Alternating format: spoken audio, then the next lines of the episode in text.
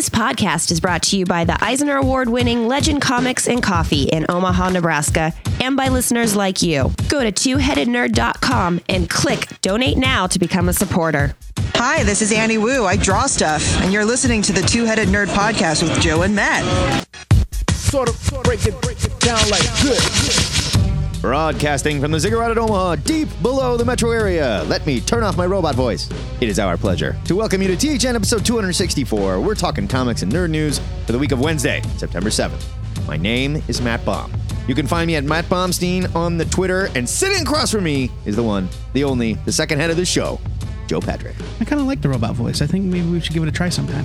We can just roll with it, yeah. Yeah. We do this thing where if you monitor our voices while we record it, we sound sort of like Twiki from Buck Rogers. But do we know whether or not that actually comes across in the recording? No, it doesn't. Oh, dang. My name is Joe Patrick. You can find me at Joe Patrick116 on the Twitter, but usually I tweet from at Two Headed Nerd on the Twitter. Matt hates it. It's true. Deal with it. Nobody knows who it is. In this week's episode, you'll hear our reviews of Alters, number one, and Eclipse, number one. After that, we'll make the jump to Warp 1 when we review What? 10 more of this week's new comics during the Ludicrous Speed Round. Then, we'll visit the THN Sanctum Sanctorum, where Joe and I will be joined by a visitor from the Q Continuum to discuss what we're excited to read next week. And finally, we'll check in with the Orca a week early for his Take the Money and Run segment. But before we boldly go where no podcast has gone before, let's take a moment to blow out all 50 candles on our battle damaged Enterprise separated dish cake and wish the entire Star Trek U a happy 50th birthday. Uh, it's called the saucer section, Matt. it's a very detailed cake, too. Let me tell you. I bet it you gotta order this well ahead of time. and then we'll talk about this week's big news! We got big news. I got bad news, Matt. Okay, hit me. Alan Moore has announced his pending retirement from writing comic books Again! Again. the Watchmen author made the announcement at a press conference for his 1 million page novel, Jerusalem, through The Guardian. 1 million pages? That doesn't sound right. I don't know. Anyway, he said, quote, This is Alan Moore, so Yeah. who knows? He says he has, quote, about 250 pages of comics left before he leaves the industry behind. That's a very specific number. Well, he said about. Okay. Moore explained, quote, I think I have done enough for comics. I've done all that I can. I think if I were to continue to work in comics, inevitably the ideas would suffer. Inevitably, you'd start to see me retread old ground, and I think both you and I probably deserve something better than that. I think there's an argument to be made that maybe the ideas have begun to suffer already. Well, yeah, you look. I'm not here to bash on the Hey, dude. I'm not bashing him, I mean, we do kind of bash on him a little bit but sometimes. we both agree he's not the same guy. I think that Alan Moore has always been Alan Moore. It's just whether or not we care about what he's writing. His about. golden years are definitely behind him. that dude has bounced from I agree. weird thing to weird thing for his entire career. Yes, I'm just saying the stuff that Just you because you I, don't like Providence or whatever. Actually, it did like Providence, but the stuff you and I most love about Alan Moore, definitely a long time ago. well, the Agreed? work. Okay, I'll I'll agree to this. Okay. The works that Alan Moore is most famous for did happen a long time ago. Yes, okay. That doesn't mean he's like lost a step Yes. or anything. And I know you loved that weird sex comic with the Disney princesses. Uh, you're referring to the Lost Girls, which I have never read. You were a huge fan. Uh, but we did have a list of perverts whenever somebody came into the shop and bought one. Perverts like Aura McWilliams. Yes, he's ex- it's specifically who I was thinking. We're naming of. names on this week's show. Moore went on to say his final works would quote probably be very enjoyable. Moore listed some of the projects he has remaining, including wrapping up his current Avatar work like Cinema Purgatorio and Providence, as well as one final volume of League of Extraordinary Gentlemen with Kevin O'Neill. Moore had some harsh words, however, for the current state of mainstream superhero comics, saying, quote, I'm sure there's probably a very good reason for the hundreds of thousands of adults who are flocking to see the latest adventures of Batman, but I, for one, am a little in the dark for what that reason is. These superhero movies, characters that were invented by Jack Kirby in the 60s or earlier, I have great love for those characters as they were to me when I was a 13 year old boy. They were brilliantly designed and created characters, but they were for 50 years ago. So it's sort of a I hate you people, you're all idiots, grow up. Well, I mean, I love comics, but maybe not these comics. I mean, uh, this is nothing new, Right. He- and he now some of it was legitimate, and he took it to the level of refusing to be paid for things like Watchmen and stuff like that. So at least the guy is hardcore. At least he stands by what he believes. We think he's a nut sometimes, and he Yeah. says some crazy and upsets people, but he stands by his principles. There's something to be said for that. It's true. It's true. And he he kind of closed some things out by saying, "I think this century needs and deserves its own culture. Sure. It deserves artists that are actually going to attempt to say things that are relevant to the times that we're actually living in." Which is a long-winded way of me saying I'm really, really sick of Batman. And that's fine. There's an argument there Yeah. too. I get that as well. There are yes. So this is like the third time Alan Moore has decided to quit comics. He was retiring from mainstream comics in 2004 when he hit age 50. Prior to that, he said that the finale of his America's Best Comics imprint at Wildstorm was going to be his retirement. Will he really pull the trigger on leaving comics behind? Hard to say. Will we miss him?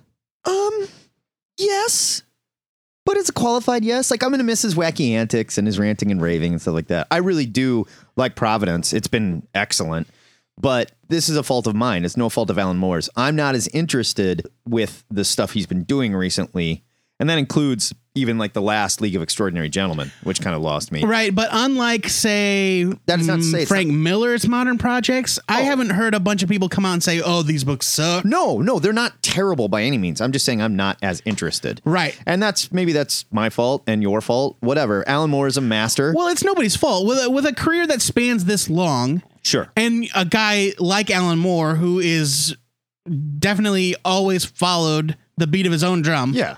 You know, it was bound to happen where we'd kind of part ways, where he'd say, "I'm not interested in writing this stuff Sure. anymore. I want to do this thing." And he still has a lot of fans that have stayed with him the whole time and love what he does. Will he be missed? Absolutely. And he it, if he decides to quit, I don't think he will. But if he decides to quit, yeah, we'll miss him. Well, there's something said to be there's something to be said for quitting while you're ahead, Rel- which we've Relatively. I'm not saying he's terrible. I'm just saying I, I, Alan Moore is still uh, one of the most popular and most critically acclaimed writers in comics. I agree. so there's no qualifier that like, uh, I guess. I guess. He ain't selling comics like he used to. You're That's gonna- because he's writing what he wants And instead of what is commercially viable, Yes. which has been his mo and the entire time. He can afford to do that. Good for him. That's great. All right. Joe, have I got great news for you. According to co-writer and potential director Greg Berlanti, the recently confirmed Booster Gold film will not, not be connected to the DC Extended Universe. Further muddying the waters of what the hell is going on in the DC movie and TVU. It's a multiverse, man. Berlanti currently spends his days overseeing all of DC superhero shows on the CW. One we like, one not so much. I like all of them. Deal with it. No, you don't. You don't like Arrow. I do. Arrow It, sucks. it does suck, but I enjoy it. It has grown on me. In an interview with Vulture, Berlanti said, quote, as of right now, we have no connective tissue to these worlds. It'd be a separate thing. He goes on to confirm that Booster Go- that the Booster Gold movie came out of the ashes of a failed TV show pitch. He and Supergirl showrunner Andrew Kreisberg sold to Sci-Fi in 2011 that never got off the ground. He attributed DC Chief Creative Officer Geoff Johns to reviving the idea as a movie. I think there's a lot of argument to be made, Joey, that a DC film that is not set in the current DC universe could be a breath of fresh air. Do you care? On the one hand, I say hooray for the Booster Gold movie. I guess. you know, it can be untethered from that grim, Yes. dour nonsense. Yes. But you've got a character like Booster Gold who's known for time traveling throughout the history of the DC universe. Sure. If he's not time traveling through the history of the DC universe, do I care as yeah. much? Or better question, what is he doing? right. Now, time will tell. Yeah. I, I mean, it could just mean that it will it won't be connected to the current narrative, but it's still in the same universe. You know what I'm saying? Is going to be another Batman and another Superman and another Flash and like no, no, no, no, no. I mean, like Uh. like Guardians of the Galaxy. It was in the Marvel Cinematic Universe, but it did its own thing. Sure, but it is going to be connected. R- yes, but other than uh, some uh, kicking the ball down the field with Thanos and stuff, Right. It told its own story. It didn't stop on Earth and meet Tony Stark. No, I agree, but still it is connected. Right, and I, like I, here's my thing. I like Booster Gold as the character you just described. The character that traveled throughout that has time traveled throughout the DC universe and popped up all over the place. That's part of what makes that character interesting and cool. Right. Why do it a different way? Well, this is what I'm saying. I think it will be connected in the sense that it exists within the same framework, but separate in the sense that it's not worried about Darkseid coming to Earth or Superman dying, spoilers, or Batman uh, being Ben Affleck and that sort of thing. Uh, Joker with tattoos. It's doing its own story in its Sure. own corner of the DC universe. do you think they have the balls to like introduce some of those characters again? what are you talking about? Elsewhere, different versions of those characters. Oh, see, I don't think they'll go that far. I don't think they'll go that far. It, I, I wouldn't be surprised if maybe some other DC characters popped up, Maybe. But wow. but I, I really don't think that within the context of the DC movies, they would introduce yet another version. At this point, would be a third version right. because Supergirl's doing it. That's what I'm saying. I'm saying do this in the CW universe, and it makes a lot more sense. Oh. and I think they get more fun with if it. this, if the Booster Gold movie took place in the CW DC universe, be I would be thrilled. or just do a Booster Gold TV show in that Yeah. universe. That'd be great because you can you can build on that and do whatever you want. I just I don't know, man. We'll see. I like on the one hand, I mean, I I like the idea that it's not going to be bogged down. On the other hand, being connected to DC history is kind of what makes Booster Gold great. yes. Uh, but there's not even a release date scheduled for this film, so Right, who knows right. if it'll even come I, out. and I'm not saying that I want this to be part of Superman versus Batman: Dawn of Murderous Justice. No, I'm not saying that at all. I'm just saying maybe don't do it as a whole nother thing. It seems like a bad idea. Yeah, if they did like alternate timeline type stuff, that would be cool. But I don't think mainstream audiences He would said- flock to it. No connective tissue. Quote. He said no connective tissue to those films. That's what I'm saying. Oh, you're saying like full on multiversal? Oh, Yeah. God. Oof. I don't think they will because I don't think I don't think mainstream audiences are gonna really be down for. Uh, you know how many conversations we're gonna have to have Is about. mainstream audience going to be down for Booster Gold? Period. See, that's I mean, another. like that's that's another great question. better question. We'll see. We'll see. Back to comics. Writer slash internet shaman Warren Ellis and artist Colleen Doran are reuniting for a new serialized webcomic at Line Webtoon. the series is called Finality and is described as a quote heightened crime drama. I don't know what that means. yeah, I don't know. It sounds like it's on drugs. This is a heightened podcast drama, in case you were wondering. That's our genre. The 26 part weekly webcomic will feature criminal investigator Felicity Rockall and a young DCIS agent named Amy Ash as they investigate a frightening murder case. That is also in quotes for some reason. Well, I guess frightening is you know subjective. Yeah, to the eye of the beholder. In a Newsarama story that must have been cut and pasted from a press release, Doran said, quote, It's been great to be working with Warren again. Drawing digital comics on the vertical format is a new challenge for me that I am excited to be undertaking with him and Line Webtoon. Why is only line in all caps? We're gonna get to that. Okay. Ellis added, quote, This is what makes me think it is a press release because they go out of their way to say it. Colleen is one of the greatest talents in the art form. And it's a rare pleasure, yada, yada, yada. As well to be working in digital first comics again, thanks to Line Webtoon. End quote. You don't think Warren Ellis just talks like that on the regular? Yeah. Like maybe he said that to his bartender. The creator owned series reteams the duo after their hit 2003 original graphic novel, Orbiter. we loved Orbiter. Orbiter is weird and gross and fun. Uh, there was a planned follow up called Night Tribes. It never happened. Yep. So, this is what I think about this company, Matt. It reminds me of a terrible actor that can't memorize their script. Uh, it's such a pleasure to be working with Colleen again for um uh Line. line Line webtoons. webtoon. yeah, I I just basically wrote this story because I wanted to make that joke. Uh, Warren Ellis writing webcomics is nothing new. Uh, known creators taking to the internet for their original IPs is also nothing new. It's No. happening more and more. No, and it's going to give him even more freedom. But I feel like Warren Ellis has all the freedom he needs. It's true. Monkey Brain and Thrillbent have been around for a while, of course. Uh, you've got Vaughan and Martin's Panel Syndicate. I also read a story this week about the creators of the original Death's Head reuniting for a webcomic in a very similar fashion to this. That will excite exactly four people. You like Death's Head, don't you? Yeah, I do. Yeah. I do. Uh, well, Simon Furman is is the writer, the co-creator. Mm-hmm. He's great. Uh, who is the most prolific Transformers writer in the history of Transformers comics? Really? Because after the American series ended, it went on at Marvel UK for something stupid like 300 issues. Yo, yeah, yeah, yeah. Like years and years and years. Yeah. Like the Brits were had no idea. They were still they were still fighting the Cybertronian wars, Right. you know, like, on their remote little island of Great Britain. like those Polynesian like Japanese soldiers that didn't know the war ended. Any new book from Warren Ellis is worth mentioning. I like Colleen Doran as an artist. She's fantastic. So I think this sounds like a lot of fun. Uh, I'm perfectly pleased that they're doing it on their own, under their own terms, without having to be holden to a publisher. Right. And more Warren Ellis is all just good for everybody. I'm, I will look forward to it with uh, cautious uh, anticipation. Yeah. I will forget to read it just like I forget to read all those other digital books that I love so I know. much. I want to do better on that. That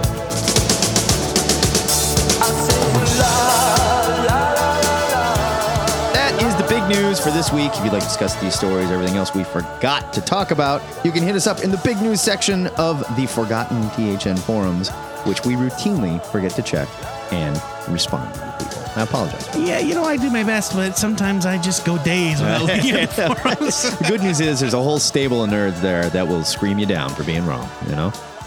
In a good way. I mean, in it's a a, good way. safe In a good way. It's a safe space. Every Sunday, giant galactic bounty hunter Joe Patrick posts the question of the week in everyone's favorite digital nerd sanctuary. That's it. That's I it. it. I get it. The THN forums. Joey, what are we asking the nerds this week? This week's question comes once again from D. Murray, who I believe What does this guy do? Does he not have a job? he's gu- he's gunning for He Goocher status. questions of the week. We haven't had a Goocher in a while. D asks, "What is your favorite evil slash top secret spy slash super science organization in comics?" Okay. Some examples may include Star Labs, and Sure. Argus at DC, Hive, AIM and Shield at Marvel. You get the drill. Yeah. Your favorite group. They, Your, your favorite weird they don't have to necessarily be evil. cabal. No, no, not no. Okay.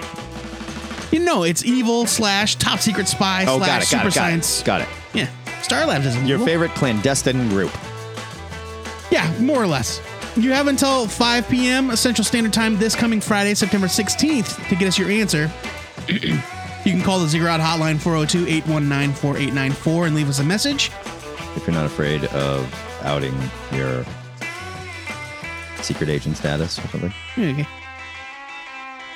Uh, if you're not afraid of getting disavowed by your secret organization, you can send an MP3 to two headed nerd at gmail.com. Whatever you do, keep it under two minutes. You will get cut off. This is not a drill. You guys have been real good about it lately, though. Either that or Matt has not been paying attention. Yeah. No, you've been doing great. If you need more time than that, feel free to write your full answer in the question of the week section of the THN web forums. That's where all these questions come from. Yeah. That's where these discussions happen. Yeah. Yeah. And then tune in next Thursday to hear you and your fellow listeners on the THN Answer of the Week podcast. Oh, yeah. It's review time in the Ziggurat where Joe and I take a break from telling racist Ferengi jokes for a deep scan of two of this week's comics. I was gonna, I was gonna tell a weird- It's okay because Ferengis themselves are kind of inherently racist. Yeah, they're jerks, man. Who left the barn doors open? Jeez, see the ears on that guy? Joey, what did your scans come up with? This week, I am reviewing Eclipse number one from Image Comics, written by Zachary Kaplan, with art by Giovanni Timpano. Nice name. Yeah. It's 32 pages for $3.99. Here's your solicit.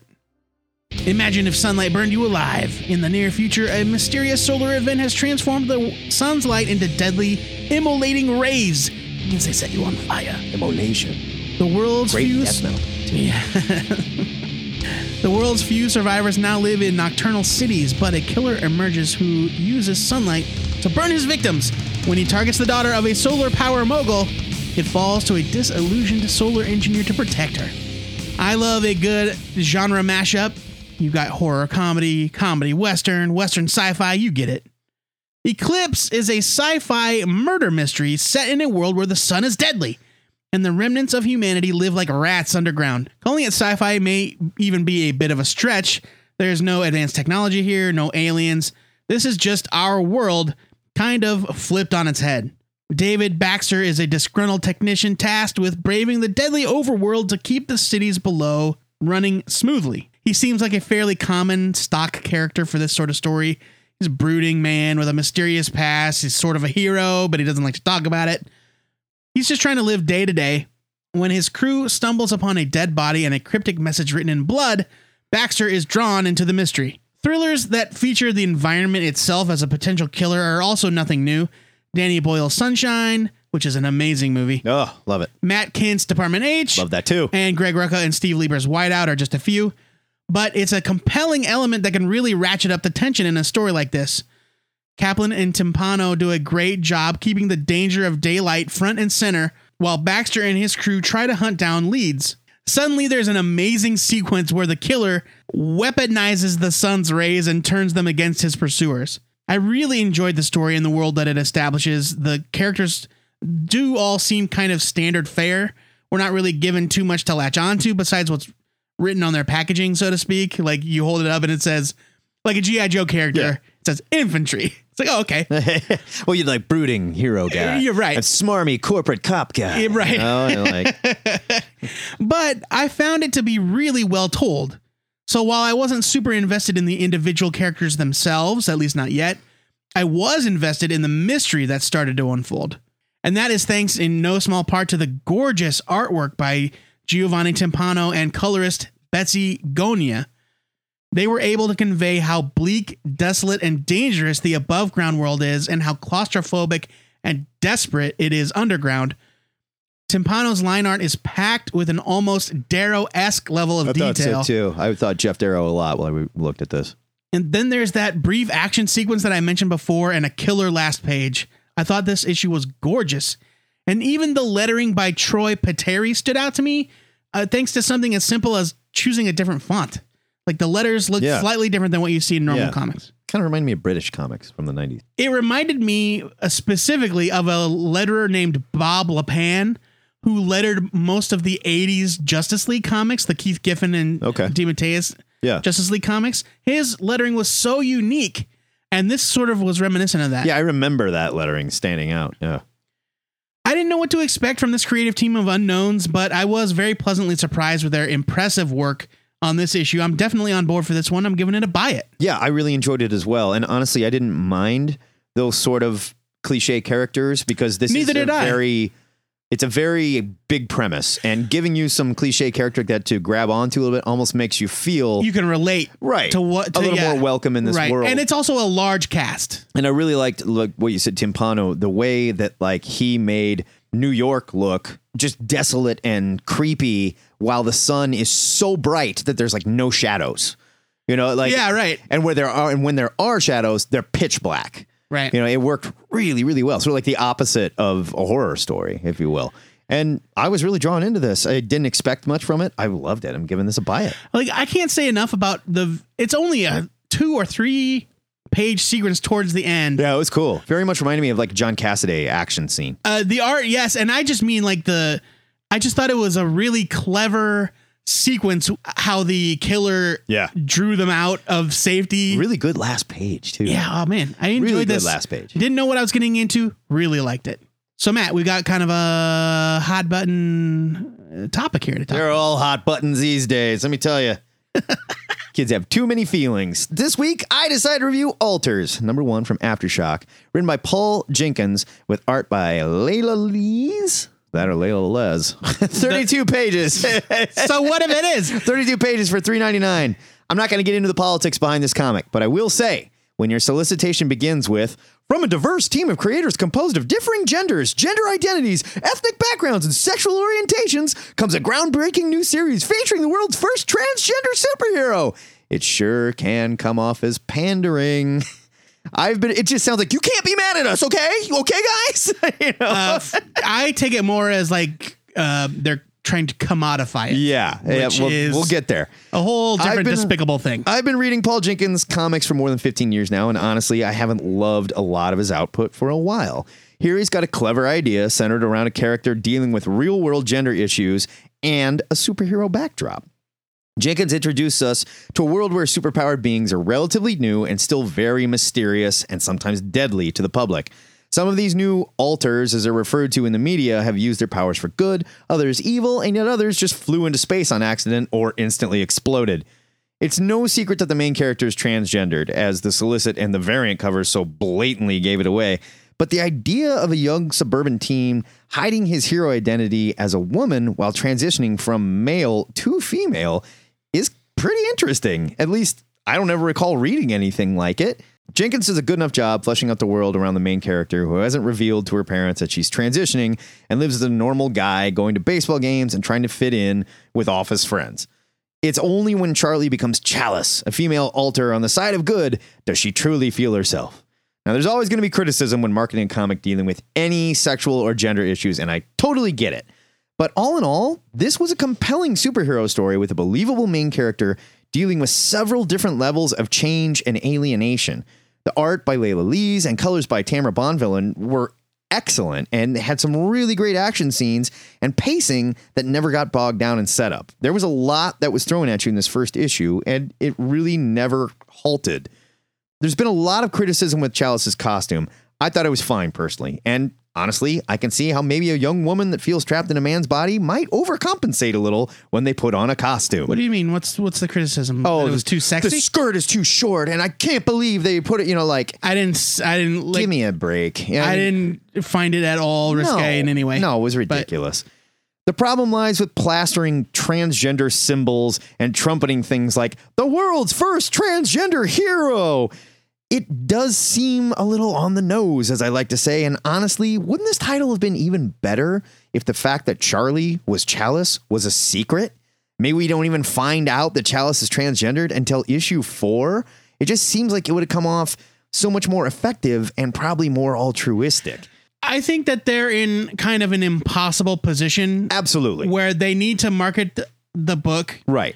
They want to show that they're making an effort at representation, Well, which is good. which is good. Yes. They need to market the book. There's a better way to do it. Yeah, but I mean, I'm I'm saying I kind of understand. I, I don't approve. I can sympathize with the position they were in, uh, in terms of marketing the book. Right.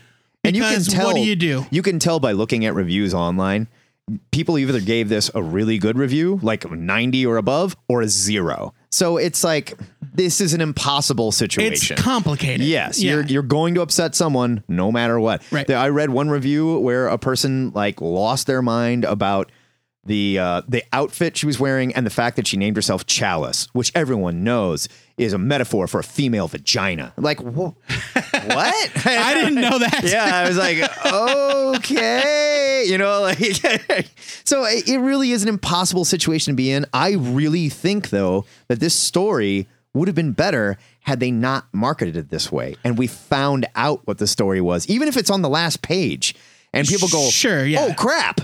Like that's what's happening in this book. That's Well, really yeah, I mean, cool. uh, there are very few stories that are not improved by not spoiling Yeah. things before. But I'm also saying it might seem like you're not trying to make the fact that this is a transgender character a selling point. yes, That and that's that's where things get bit. dicey, right? And I honestly think that would have been better for the reviews too. I like this comic. I like the idea and the story. But like I was saying, I think Aftershock could have handled the marketing better and probably had a real home run here. It just seems like they were almost too careful in throwing it out there. Like, we don't want to shock anybody, but this is what's going on, and we swear it's all in good faith, and it's written by all these people that are sort of like that, right? I mean, like, come on, guys. Oh, see, Just tell and- a story. And to me, that didn't that doesn't come off to me as them like throwing their hands up and saying, "Hey, are we good? Are we good?" To me, it's them saying, "Look at what we're doing. I think it was a bit of both. Look at how progressive we are." Yeah, I think it's a bit of both. I'm Um, giving this a qualified buy it because it was a good comic and I it was well drawn and the character was interesting and I'm going to read more of this story. I feel like it fell down in marketing. It doesn't matter who you are, we should all be able to have a dialogue. All of us. Yes, And the yeah. second we go, "No, we can't talk about that or we can't touch her. You're not quite like that's when it gets messy. right, but nobody's saying don't talk about it. They're saying, "Hey." No, I'm not this saying is- don't talk about it. I'm This saying- is my problem with the way you're you're handling this, and that Yes. is a conversation that's That is a conversation, but when we start saying you're not allowed to talk about it, that's not okay.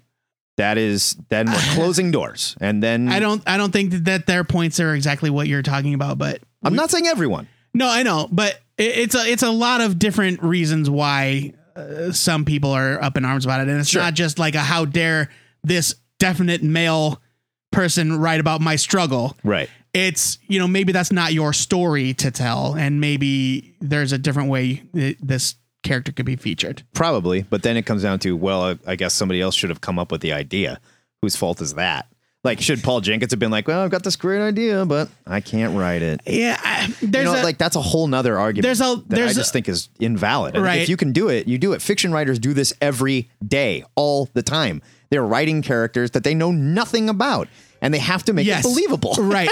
You know? And and in my in my estimation, it seems like Jenkins and crew Yeah, I think it. went about it in a positive way. Yeah, I, I think they did a fine job, and I'm giving it a buy it. Me too.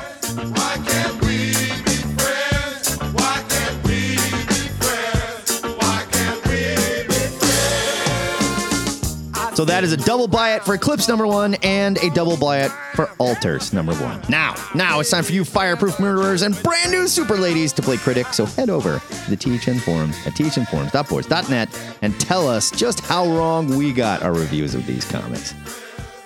But listen to one another. That's the most important thing. Yeah.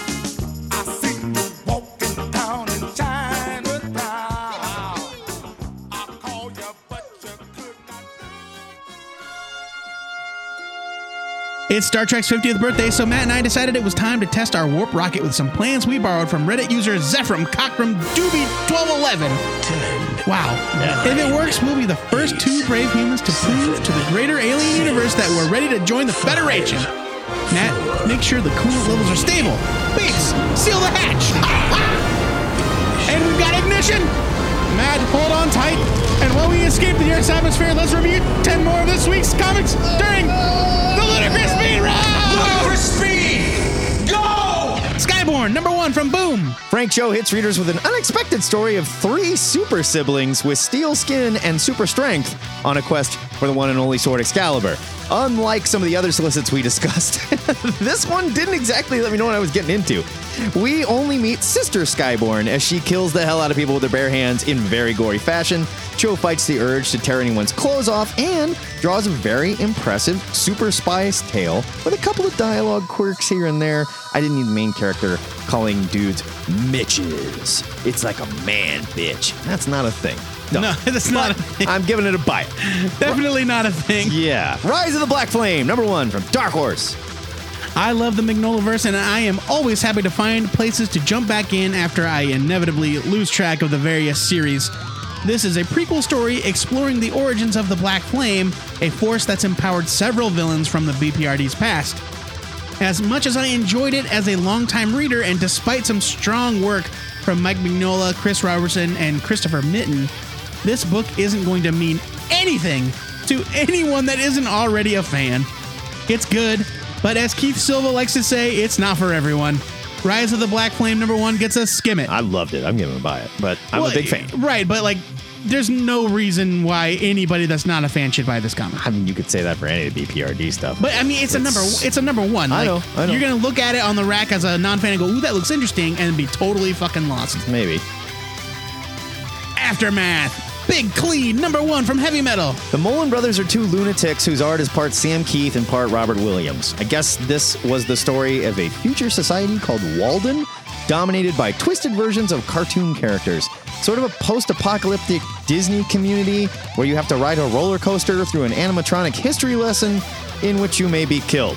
Or something. Hmm. The Mullen Bros art is truly something to behold. They pack each page with painted detail, but I had almost no clue what was going on or how this is going to be an ongoing series. I'm giving you a skim it because they're truly talented artists. Cyborg Rebirth, number one from DC.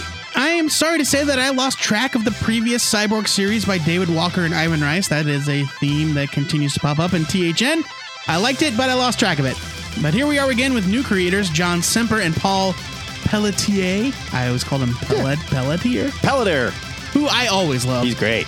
The story gives us a rehash of Cyborg's origin and really the origin of his whole family, interspersed with scenes from a modern day battle at Star Labs. It has an almost throwback style in the way that the story is paced and the dialogue is written. It looks great. Plus, this is one of the better Rebirth specials in the sense that it actually feels like a prologue rather than a misnumbered first issue. Okay, I'll, I'll, I'll totally agree with you there. But Semper is taking the story in a direction that I don't think I'm going to like. Yeah. Trying to give Vic Stone a kind of swamp thing anatomy lesson mo- moment. But the question of whether or not Cyborg is still or ever was human isn't what interests me about his character. It's the idea that Vic Stone clings to his humanity and his soul despite all the terrible things that happened to him. That's what makes Cyborg great. I feel like they're going to get there. They have to get there, right? I hope so. The story may yet surprise me, but my initial reaction was skeptical. Cyborg Rebirth gets a skim it for now, and also I bet this is going to be very in line with the movie. my continuity senses were s- going off cr- like crazy because in the narration it said that Cyborg has been Cyborg for five years. But if the first arc of the New 52 Justice League took place five years before, does that mean no time passed during the entire length of the New New 52? Is what I'm getting at, Oh, I don't know. right? I mean, uh, again, probably Come on, DC. not the right thing to dwell on, Right, but right, right. the continuity wonking me went, wait a minute. Great Divide, number one from Dynamite. It seems to be a week for post environmental apocalypse comics, and Great Divide delivers. In this hopeless near future, humanity has been forced to stop touching each other as the slightest skin to skin contact could result in screaming bloody death. Wow. yeah. What's left of society wanders through artist Adam Makowitz's well rendered wasteland, and Ben Fisher sets up an interesting scoundrel as a main character. Good art, clever story, and screaming bloody death. Great Divide has it all. I'm giving it a buy it. It's three of my favorite things. yeah. Screaming Bloody Death. Superman number six from DC. It only just occurred to me reading this comic yesterday that Pete Tomasi and Patrick Gleason did an amazing job with the hero father and son dynamic in Batman and Robin. It was wonderful. now here they are again with Superman and his son John. I, I, it- I mean, obviously, I knew I loved that run of Batman and Robin, but it just didn't occur to me that it was the same thing with different characters. Yeah, yeah. They're kids. This is the finale of the first post rebirth storyline featuring the return of the Superman from a previous version of the DCU. I won't go into my tired spiel about how much I hated the new 52 version, but the ending of this story hit me right in the old tear ducts. More than once. You big softy. There's a great moment with Krypto, and there's another great moment at the end. moments. There's another great moment at the end where it's revealed to the world that Superman is back, and he's standing on the moon with his hands on his hips and the flag in the background, and it's very reminiscent of that classic Golden Age cover. Oh, okay. Oh, and it's like, oh my god, like my whole body started to tremble. This is a great creative team delivering great work, and this issue establishes without a doubt that Superman is back. Not the pre New 52 Superman or the replacement Superman or some weird doppelganger, but Superman, period. Buy it. Night's Dominion, number one from Oni. Ted Naifeh writes and draws the best Dungeons and Dragons team book I have read in years. In the ancient city of Umber, which has a Sumerian feel, five shifty adventurers with special abilities are planning on robbing the treasure-packed Tower of Oom. Naifeh's art is beautiful, and even though we're assaulted with characters in every page, I never felt lost. He gives us just enough history for two of the characters to pull the reader into the story while fleshing out the dark fantasy world. I have a feeling he's going to do that with each of the members of this team. I loved Night's Dominion. I'm giving this a huge buy it. Ever After, number one from Vertigo. In a post Fables world where magic abounds, it can be wielded for the greater good or used to plant the seeds of anarchy and terrorism. This follow up series focuses on the Shadow Players, a group of top secret Fable agents that stayed behind in the Mundy world to clean up the mess left behind in the wake of the Fables series finale. Whoa. Yeah. Writers Matthew Sturges and Dave Justus and artist Travis Moore are no strangers to the world of Fables. They did the adaptation of the uh, the Telltale Games story. The Oh, Wo- yeah, Wolf yeah, Among Us. that's right. And they do a great job with this first issue. I love the concept. I love this new twist on the Fables world, and I think there's plenty to enjoy here for new and old fans alike. That's important. If you didn't read the old Fables, you'll still find plenty to like here. Cool. Ever After gets a buy it. Glitter Bomb, number one from Image. Jim Zub takes a break from writing his usual D&D fantasy to tell the story of Farrah Durante, a middle-aged actress struggling to stay relevant in Hollywood. And then she turns into a murderous monster that shoots talon tentacles out of her face. Yeah, like they do. Yeah, you know, it's a slice of life story. Hollywood, This- am I right? This was perfectly well written, and K. Michael Russell's art was great. The story just never grabbed me, other than to say, "Oh, So that's what happened. I'll give it a skim it. Dishonored number two from Titan. I am a big fan of the game upon which this is based, but video game tie in comics are almost always dicey. Unlike the movies, which always nail it. Right. This one, though, is surprisingly solid. There's a fun story about a kingdom's protector training his own successor and the different ways that they operate, with moody art by Andrea Olimpieri. My biggest complaint is that the series hasn't really delved into the background or abilities of Corvo, who's the main character, or the cool alternate history of the game's setting. If you aren't familiar with the game, you may just think it's a garden variety period piece set in some sort of coastal European town, and you'll suddenly wonder why Corvo is teleporting and slowing down time. Still, Dishonored is one of the better video game tie ins out there. I'm giving it a strong skim it. Titan's really good at this. They're really good at this stuff. Yeah.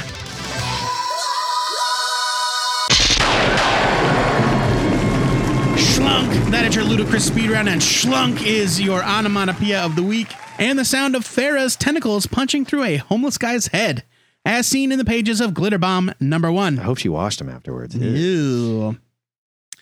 If you want even more reviews of this week's comics, head over to twoheadednerd.com and check out the soon to be homeless Aaron Myers ludicrous speed reviews. They're going through a home remodel right now. They got new floors and everything. It's looking Uh, good. I think that's just a cover story. Sad. Gonna build a fort out of long boxes and crawl in it. You can pick up these and all of the rest of this week's new comics through our new Amazon link.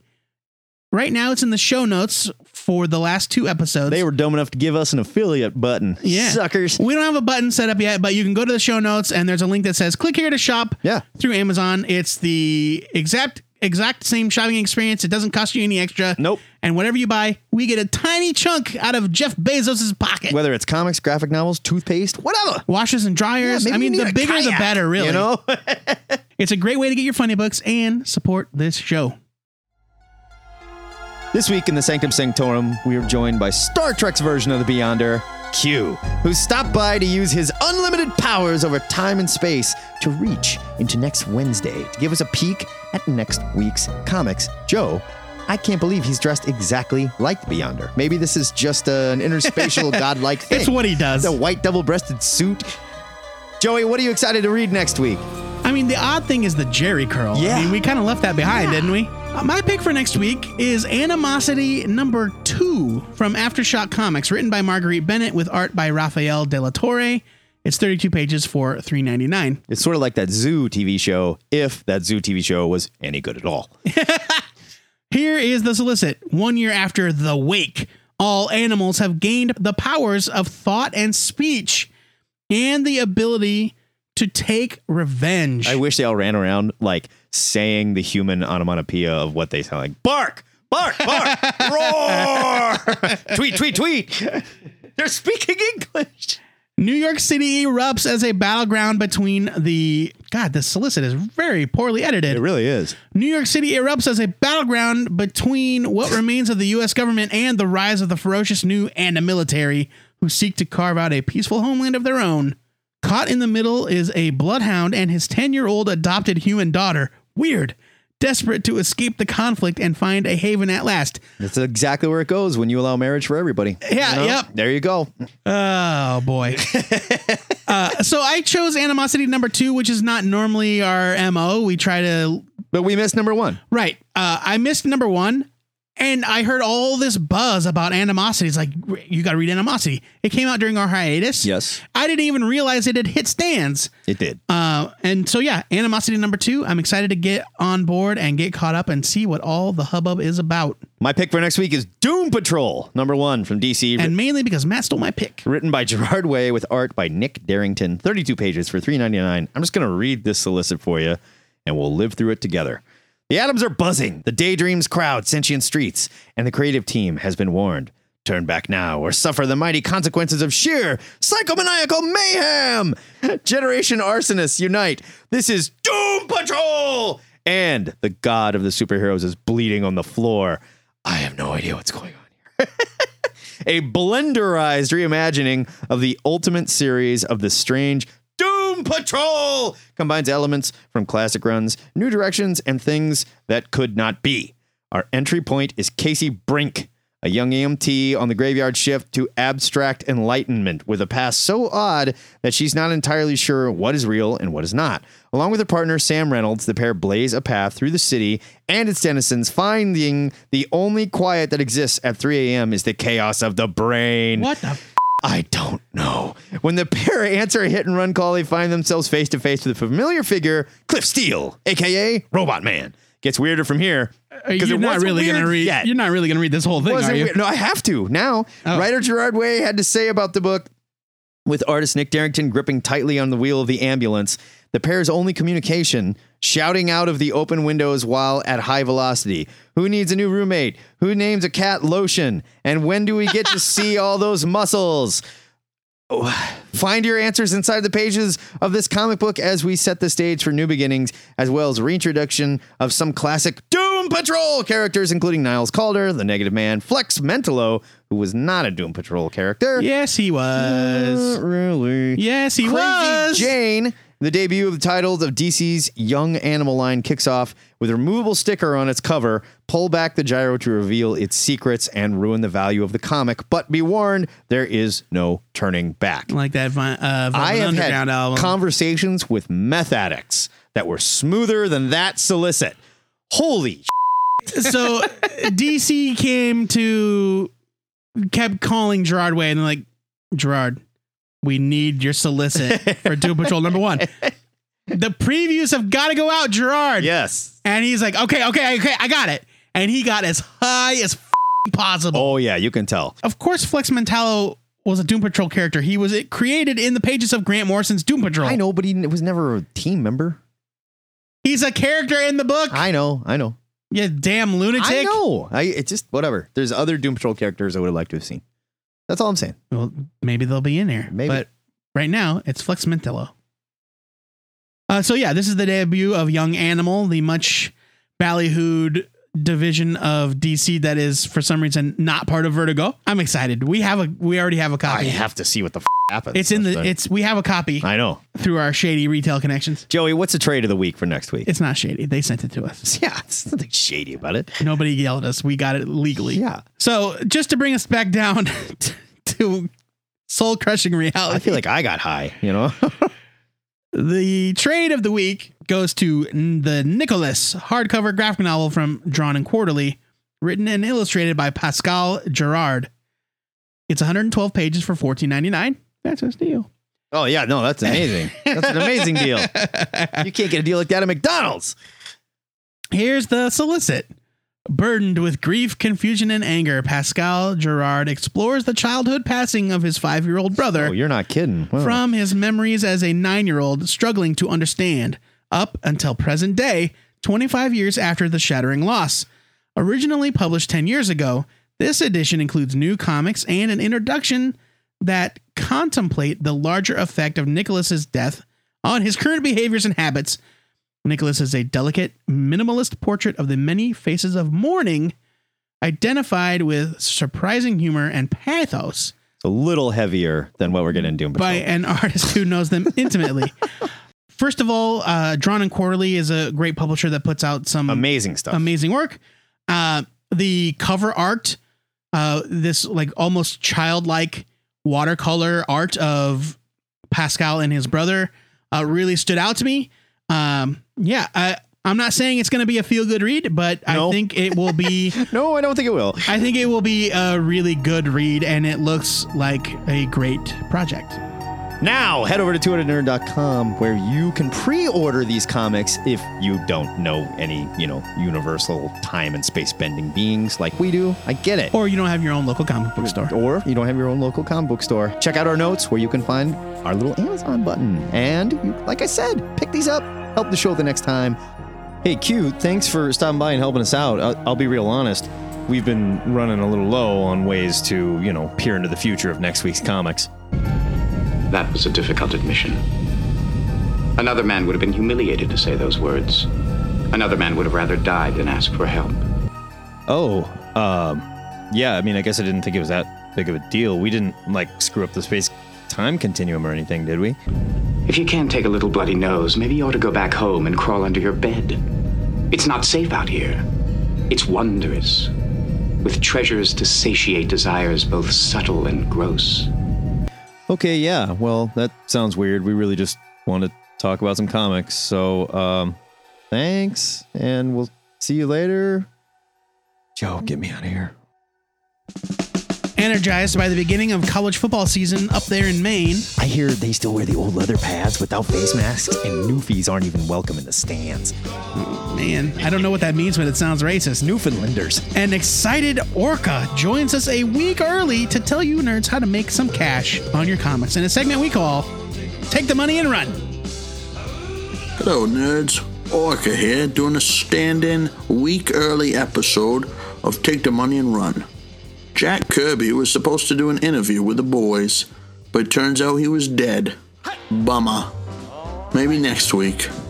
Good news is you get me. Guess there's an upside and a downside to every Schwartz, huh? Joseph called, texted, begged, and pleaded. I asked for naked pictures of his honeymoon. I won't tell you what I saw out of respect for the chimpanzee, but it was good enough to get me to come in from clam digging and give a quick market report. Get your pens and your paper ready, because I'm going to tell you what to sell to get some fast cash for your funny books. First up, Venom number 38. Not the current Space Knight volume, but the previous one, where he was like a mashup of Spider Man, James Bond, and a hockey goalie. Issue 38 is the first appearance of Mania, a new female Venom.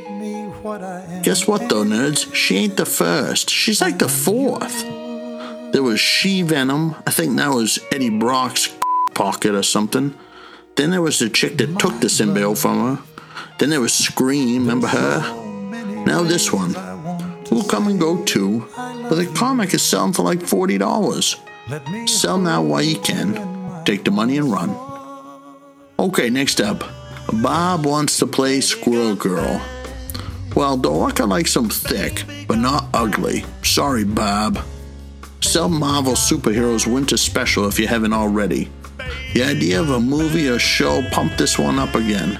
A rare second chance to take the money and run on a book that was hot a couple years ago. Don't miss that train again. One sold for $114.72 this week, so you better hurry. Baby got back, back, back. Sticking with that theme, old Nut Muncher is supposed to be sharing her show with the New Warriors. Sell Thor 411 while you're at it. One just went for $50 on a BIN. That's buy it now for the uneducated. It was a raw copy that showed very well, but even fine copies are getting 15. That's a hand job in most seedy neighborhoods, and I'd rather have one of those than the first appearance of a troupe of C-list characters. Even if the show gets made, it won't. And if it's cool, it ain't. I'm not going to read that issue of Thor again, are you? Take the money and run.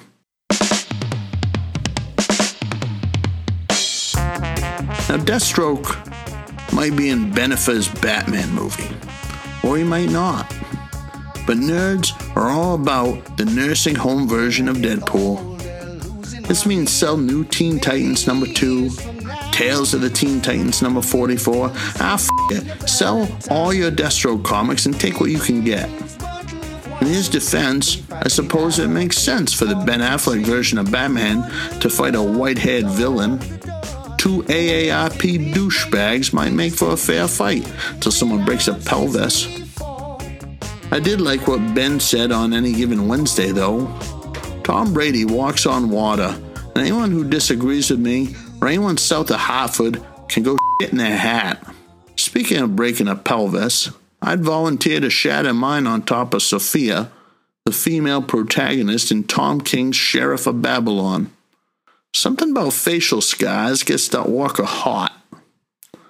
This was a fantastic read and might be getting made into a show, so number one is going for 25 bucks. I've got issues 1 through 9 listed right now. I've got a bid for $50 with a few days left. I'll let you know how it turns out.